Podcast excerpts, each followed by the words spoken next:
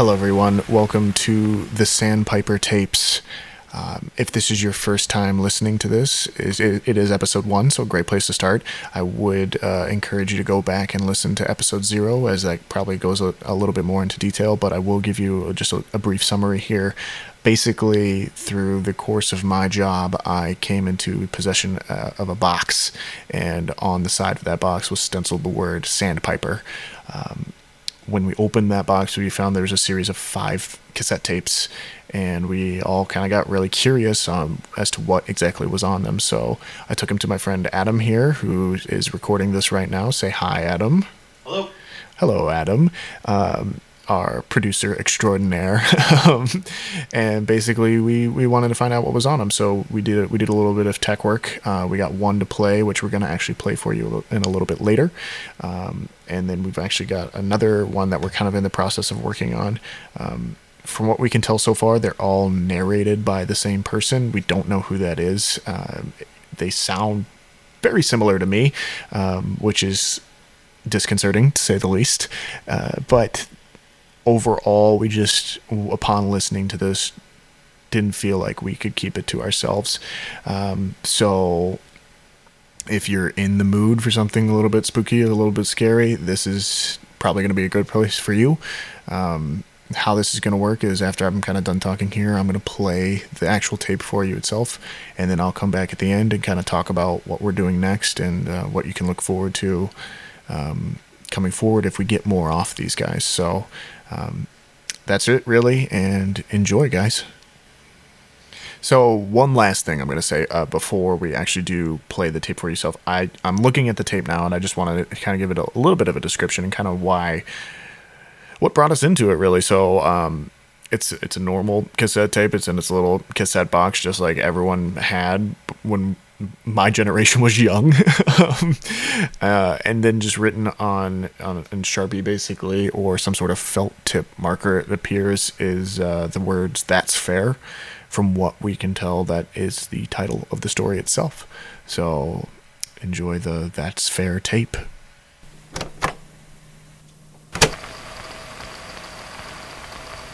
The tinkle of the bell brought Peter's head up off the table. He blinked the bleariness away just as the man he had been waiting for eased himself into the seat across. Earlier, the kitschy red vinyl had announced Pete's arrival to the rest of the restaurant by way of its best flatulence impression. It stood traitorously silent as his guests settled into it. Peter Holbrook's reason for choosing the Five and Dimer as the meeting point had been simple. If his associate was real, if he was who they said he was, Pete wanted there to be witnesses. The rumors sounded insane. The population in Cedar was less than 10,000. Why would he choose to live here of all places? Why not LA? New York? Now, though, Pete was regretting his choice. He had failed to account for his companion's eccentric appearance. It made for an amusing tableau the Five and Dimer's throwback 50s atmosphere and the man across the table's presence. The walls were lined with red neon. A traditional arms and numerals clock sat over the grill. Pimply faced teens in paper hats absorbed more grease over the fryer their crisp white uniforms neatly folded and secured with a safety pin. The overly cheery waitress dropped off Pete's cheeseburger and hand stirred milkshake. The other guests seemed to peer over his red tinted half moon glasses and query Peter with his eyes. Those glasses were bad enough. The man also wore a fine oxblood suit, his tie putrid yellow, the color of rot. His shirt was bone white. Completing the ensemble was a pocket square of deep verdant green. Intricately braided dreadlocks were tied behind his head. A series of small vertical scars made a ring around his mouth, each one the same uniform distance from the next. But the worst part about the man were his eyes. They gazed at Pete over the top of the half moon glasses. Green they were, the same green as the man's pocket square. A thought lightning bolted through Pete's skull. Jesus Christ, he's stolen somebody's eyes. But that was insane. This was just a man. He lived here, in Cedar.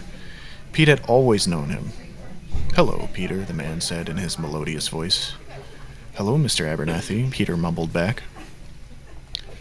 Virgil Abernathy had once given Peter trumpet lessons, just one of the many odd jobs and roles that Abernathy played around town. A memory floated to the surface of Pete's mind, unbidden, a moment frozen in glass. Mr. Abernathy playing his trumpet, the notes lower and hazier than Pete had thought possible from the brassy instrument. Those scars around his mouth pursed in a tight asterisk against the trumpet.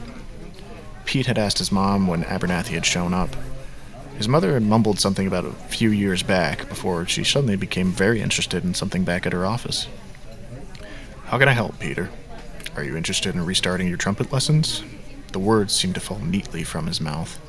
His voice seemed to ring in Pete's ears long after Abernathy had finished speaking. No, actually, Mr. Abernathy, I was curious, Pete began. Maybe one of my other services, then, Abernathy interjected. Pete paused before continuing. Yes, another service would be what I'd call it. Abernathy was nonplussed. I coach boxing at the Multi Gen Center on Wednesdays. No, Peter said with more force than he intended. I'm not a fighter, Mr. Abernathy. A smile broke onto Virgil Abernathy's face. His teeth were in excellent condition. No, Mr. Abernathy smiled. You never struck me as a violent sort, Peter. Pete winced.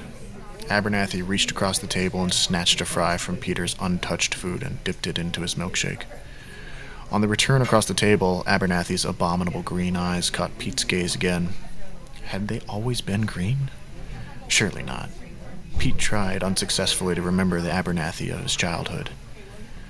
Well, then, Pete, I admit I'm at a loss as for what service I could provide for you. I used to sketch a little bit, but that was before my coming to Cedar. Yeah, when was that? When did you come to Cedar, Mr. Abernathy? He interrupted, his veins suddenly full of courage. But as soon as the words left Pete's mouth, he regretted them. If he made one mistake, he was screwed. Game over. Abernathy just stared for a moment before chuckling deep in his throat. Before you were born, Peter. Pete stared down at his food for a moment, picked up a french fry, put it back down, picked it up again. He was afraid to speak, Abernathy started. It seems as though you have something you want to ask me, Peter. Why don't you tell me what it is? Pete took a bite of the french fry, slightly sodden from the prolonged milkshake dunking. He swallowed, but his mouth felt like it was full of sawdust. You know I'm dating Brittany? Pete asked. Brittany, Brittany, Brittany Schuler? Paquin. Brittany Schuler moved to Arizona in the fourth grade, Mr. Abernathy. Abernathy made a large mock sigh and placed the back of his hand against his head.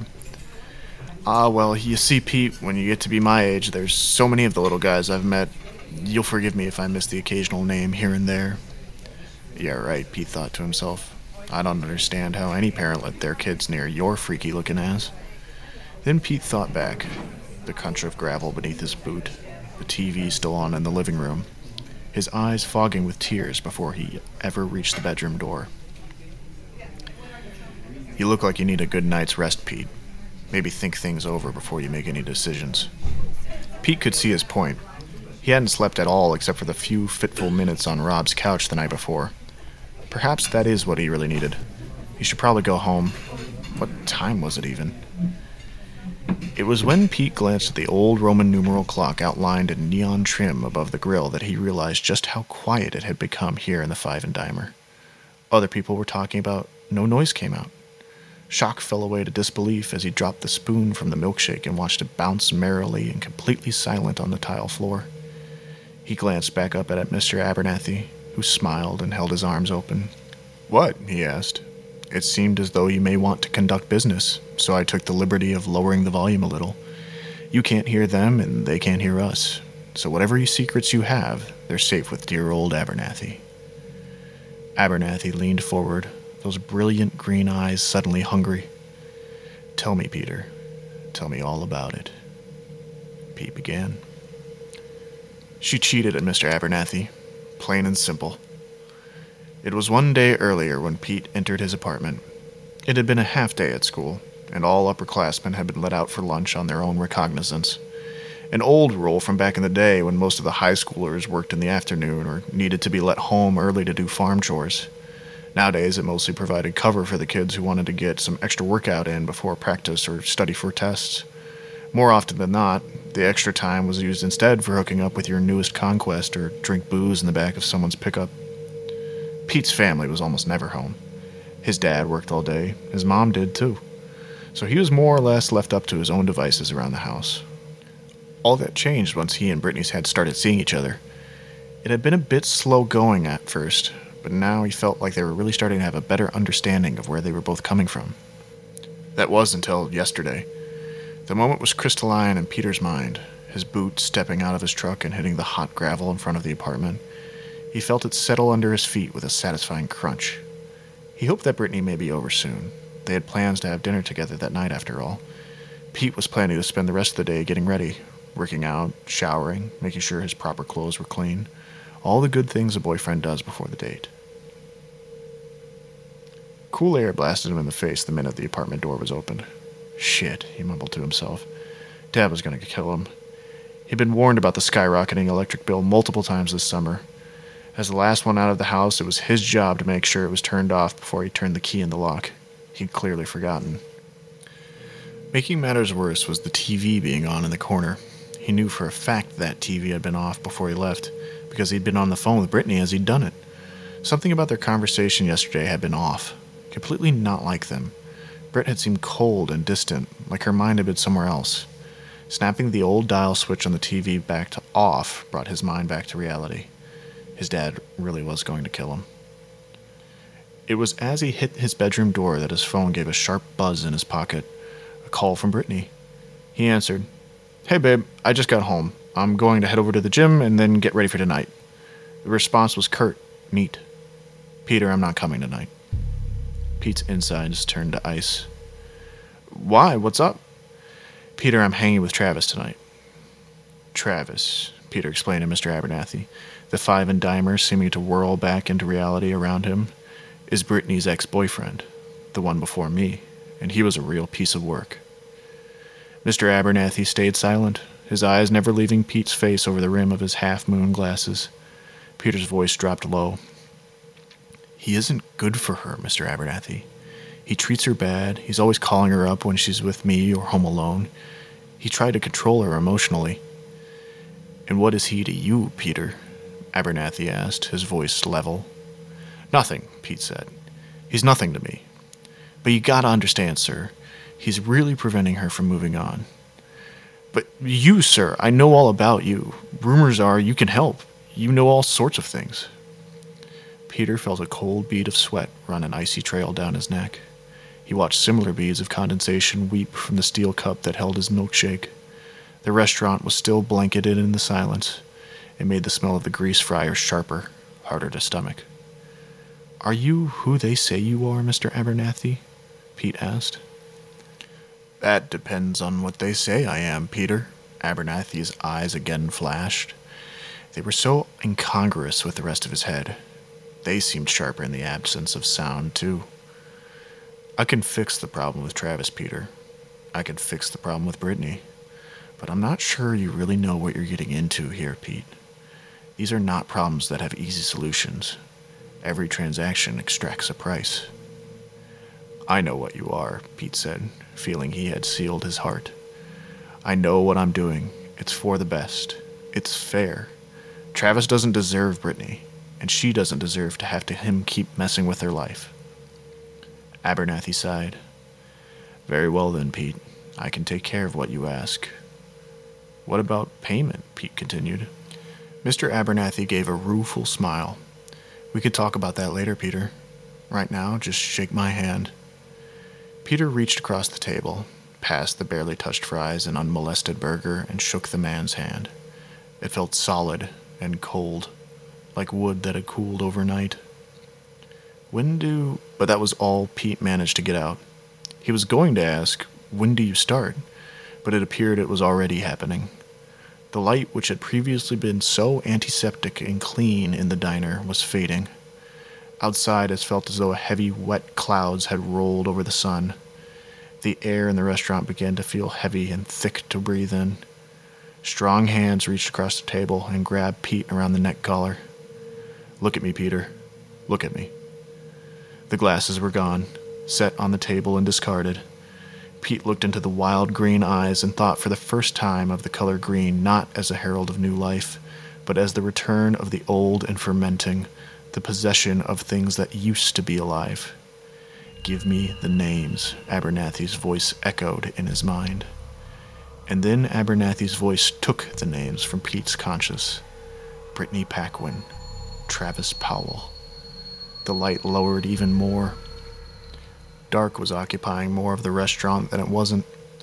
Peter couldn't even see the other patrons or employees anymore. Not that he noticed. His eyes were locked onto the figure of Mr. Abernathy.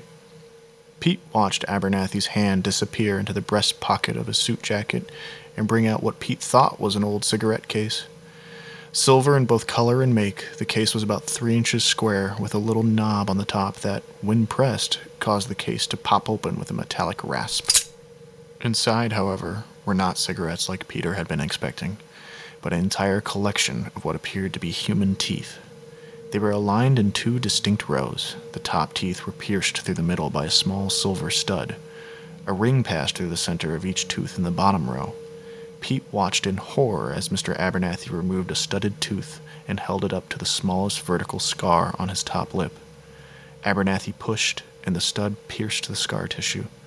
Mr. Abernathy calmly returned the friction lock to the stud now located inside his lip and reached for the next tooth from the cigarette case. Mr. Abernathy repeated the process with every tooth in the top row. When he reached the bottom row, Pete had to look away. The studs were bad enough. The weight was excruciating. Finally, Pete heard the cigarette case close with a snap and looked up at Mr. Abernathy. Six teeth lined the top lip, six teeth dangled from the bottom. A sickening addition to the human mouth, a metamorphosis as unnatural as they come. The world was dark around Abernathy and Peter, their voices trapped in their lone bubble of illumination. Now, Peter, said Mr. Abernathy, the rings on his lips clacking against each other in a metallic burst with every word he spoke. We'll see what we can do about your cheating girlfriend. The air that night smelled of warm rain. Pete's boots tromped down the street, the puddles disturbed by his gait sending up little sprays. Mr. Abernathy had told him to meet at Brittany's parents' house at 9 p.m. Pete knew the general area, and Cedar wasn't a big enough town to get lost in, so he figured he'd have no problem hoofing it there if he left about a half hour early. And so, just a few moments before 8:30, Peter snapped shut the spring-loaded screen door of the apartment he had grown up in. Immediately, his clothes began to stick to his skin, as if weighed down by an invisible coat. Soon he felt the first prickles of sweat beating under his arms and crotch where his underwear bunched. Peter took a deep breath and slowed. He took a few moments to consider what the night may entail. Abernathy hadn't been as intimidating as Pete had feared. Perhaps he'd lost a step or two.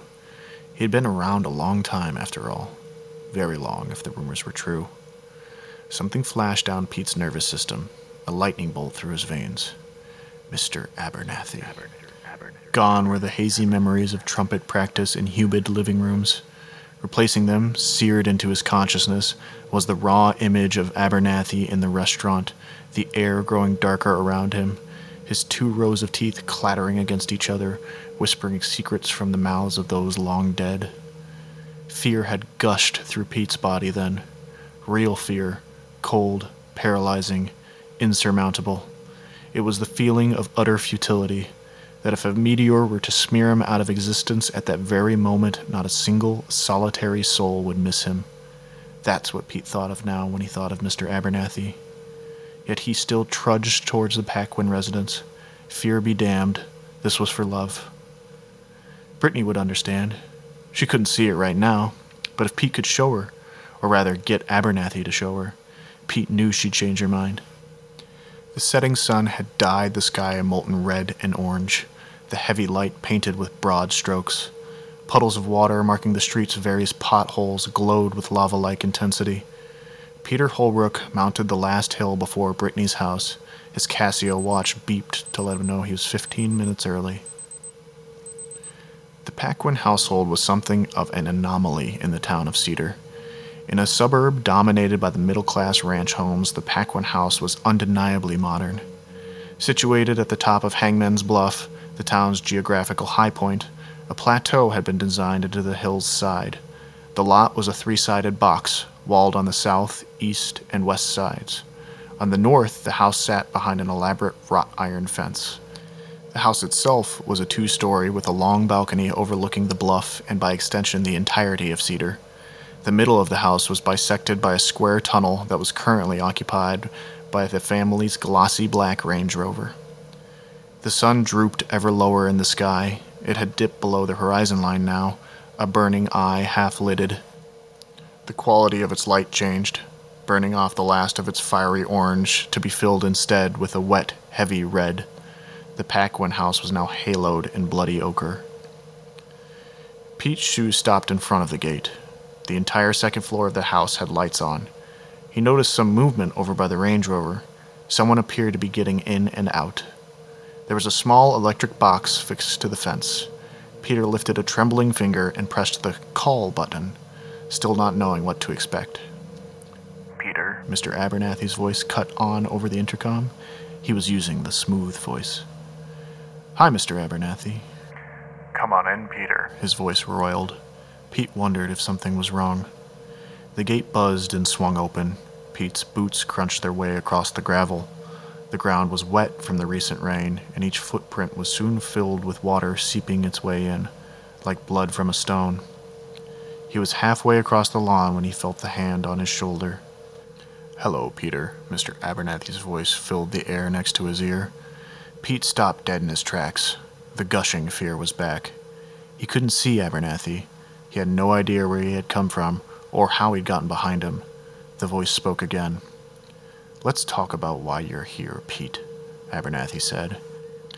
But it was more than that. There was something else that accompanied his voice on the air a subtle click of two enamel surfaces together, barely a hiss. He's still wearing his other teeth. The idea pierced Pete with numbing accuracy. Piss filled his underwear. Abernathy wheeled around him, his eyes molten green and burning. The red light of the setting sun lined his suit in bloody flames. But Pete was unable to tear his eyes away from the teeth, those awful teeth ripped from mouths long dead, press ganged into service long after their owners had passed. They were awful things, filled with hate, anger, jealousy. You weren't honest with me, were you, Peter? The question seemed to float to Peter through a haze of emerald and ruby. He shook his head. Who do you think I am, Peter Holbrook? Pete tore his eyes away from the teeth for a moment. He looked at Mr. Abernathy. Truly looked. He considered his clothes, the eyes that didn't seem like his, the teeth that certainly weren't his. He thought of his involvement in the community, teaching trumpet lessons and boxing. Pete thought about how long Mr. Abernathy had been there Everyone had a story about him, but no one was really sure when he showed up. Death, Mr. Abernathy. Your death. And why was it that you felt the need to ask for my services? Because I was wronged. Wronged? Wronged, yes, Peter nearly shouted. I was dating Brittany, and she cheated on me with Travis. He's horrible. He's no good for her.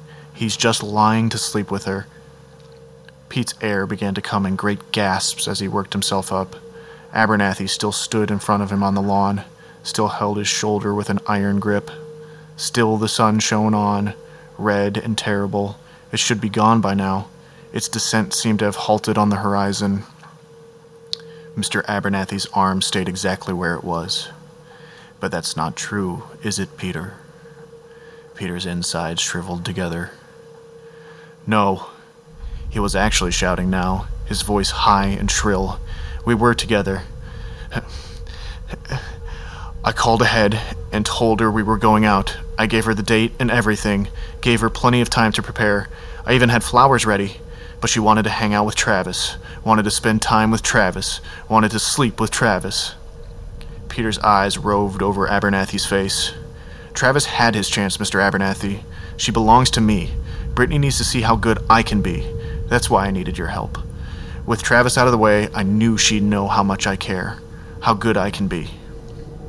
Finally, mercifully, Abernathy took his hand off Pete's shoulder and smiled. Pete fell on his knees, his breathing ragged. He felt the damp of his underwear against his pant leg. Abernathy hitched him up. Come on, Pete.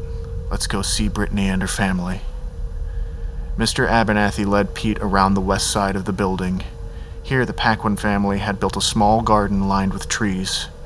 Normally, the green would have looked lurid against the white stones of the wall, but here, under the baleful red gaze of the terminally unset sun, everything felt several shades darker, as though Pete was moving through some sort of primordial soup. Great furrows ran through the garden. the skin of the earth sliced to expose the fatty red clay beneath. Pete's eyes swept along the ground, transfixed by the disgorgement of earth. At the base of the trees, the ground was wetter, less earthen, meatier. Bile rose in his throat as he realized he was looking at entrails. Bill and Lily Paquin were strung between two of the trees. Their stomachs slit from sternum to groin. They were splayed open and cavernous for the world to see, skin pulled out to the side tight as a drumhead. It was their innards that had been so expertly mixed with the wet ground below. Pete did throw up then, copiously. When he finally stood up, it was Mr. Abernathy's hand that greeted him on his shoulder again. You understand why I had to do it, Pete? Abernathy asked. Once I got rid of Travis, Brittany might have run to her parents. And that defeats the whole purpose of this, right, Pete? Peter nodded. This is what he wanted. He had been the one to figure out who Abernathy was. He had bargained for his services. Brittany would see how he could care for her, be someone she could rely on. Abernathy steered Peter inside the house. Mud from the garden had been strewn everywhere. Mud and blood, Pete realized. Abernathy had clearly used the kitchen as some sort of staging area. The granite countertops were soaked in blood. It gathered in pools along the edges. Just through here, Mr. Abernathy's voice commanded. Pete followed his outstretched hand into the next room, the dining room. He wished he hadn't. This room was angled towards the west. A sliding glass door opened onto the back porch. White walls meant the room was blood red in the immobile sunset. The center of the room was occupied by a heavy, dark wood dining room table. Mr. Abernathy nearly skipped to the head of it across the room, sat himself, and kicked his feet up on the edge. Seated, one either side of the table, were Brittany Paquin and Travis Powell. Both were bent at the waist, each of their heads secured to the table via a metal band screwed slapdash onto the wooden surface. A traditional claw hammer lay in the very center of the table. Both teens' mouths were bloody, and Pete noticed with queasy familiarity a collection of small, bloody objects on the table next to each head. Teeth. So, Pete, Mr. Abernathy began, what do you think? It's. it's all wrong, Pete managed to gasp out. Travis shook violently against the restraints. He seemed to be gagged with some sort of fabric and screamed hoarsely against it. Brittany just moaned. Abernathy was nonplussed. What's wrong with it? You were only supposed to kill him, Pete pointed at Travis, and she was supposed to see me as the hero. You've killed her family and ripped out her teeth. How could she ever love me after this? Who do you think I am, Pete? Mr. Abernathy repeated. I know who you are. Your death, Pete continued. You're the enforcer of the righteous, and I was wronged. Travis slept with Brittany, my girlfriend, and frankly, the world is a better place without him. I'm not death, Mr. Abernathy said. I, for one, think. What? Pete stopped short. Abernathy repeated himself. I am not death, Peter Holbrook. I am not death, and you are not Brittany Paquin's boyfriend. Pete gaped again. No, you told me you were. I never said anything. I just asked who you thought I was.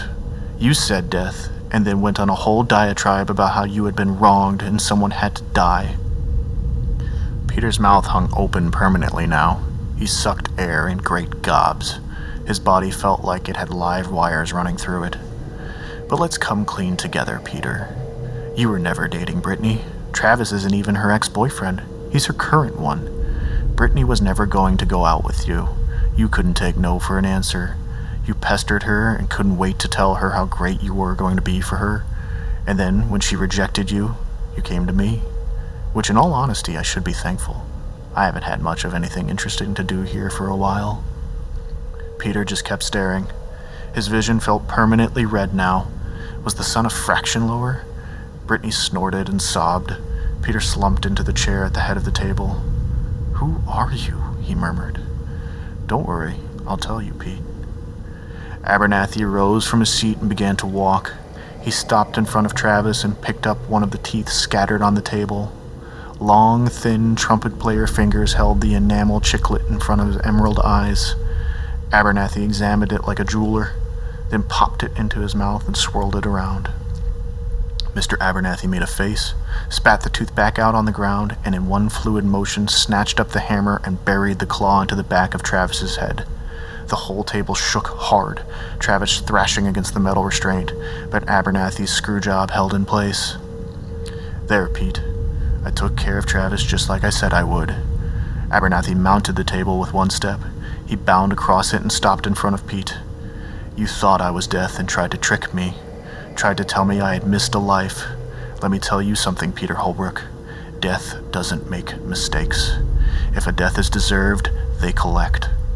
The light was fading. Thank God night was finally coming. Mr. Abernathy gripped a whole handful of Peter's hair. Abernathy's green eyes held tightly to Pete's own. The teeth on the outside of his mouth jangled hideously against each other. You tried to get one over on us, Peter. You tried to take what wasn't deserved so I'm going to take something of yours. Abernathy tilted Pete's head back and inserted the bloody claw of the hammer between one of his teeth. Pete's tongue ran itself furiously along the edges of the claw. The sun was setting, the blood red light fading into total nothingness.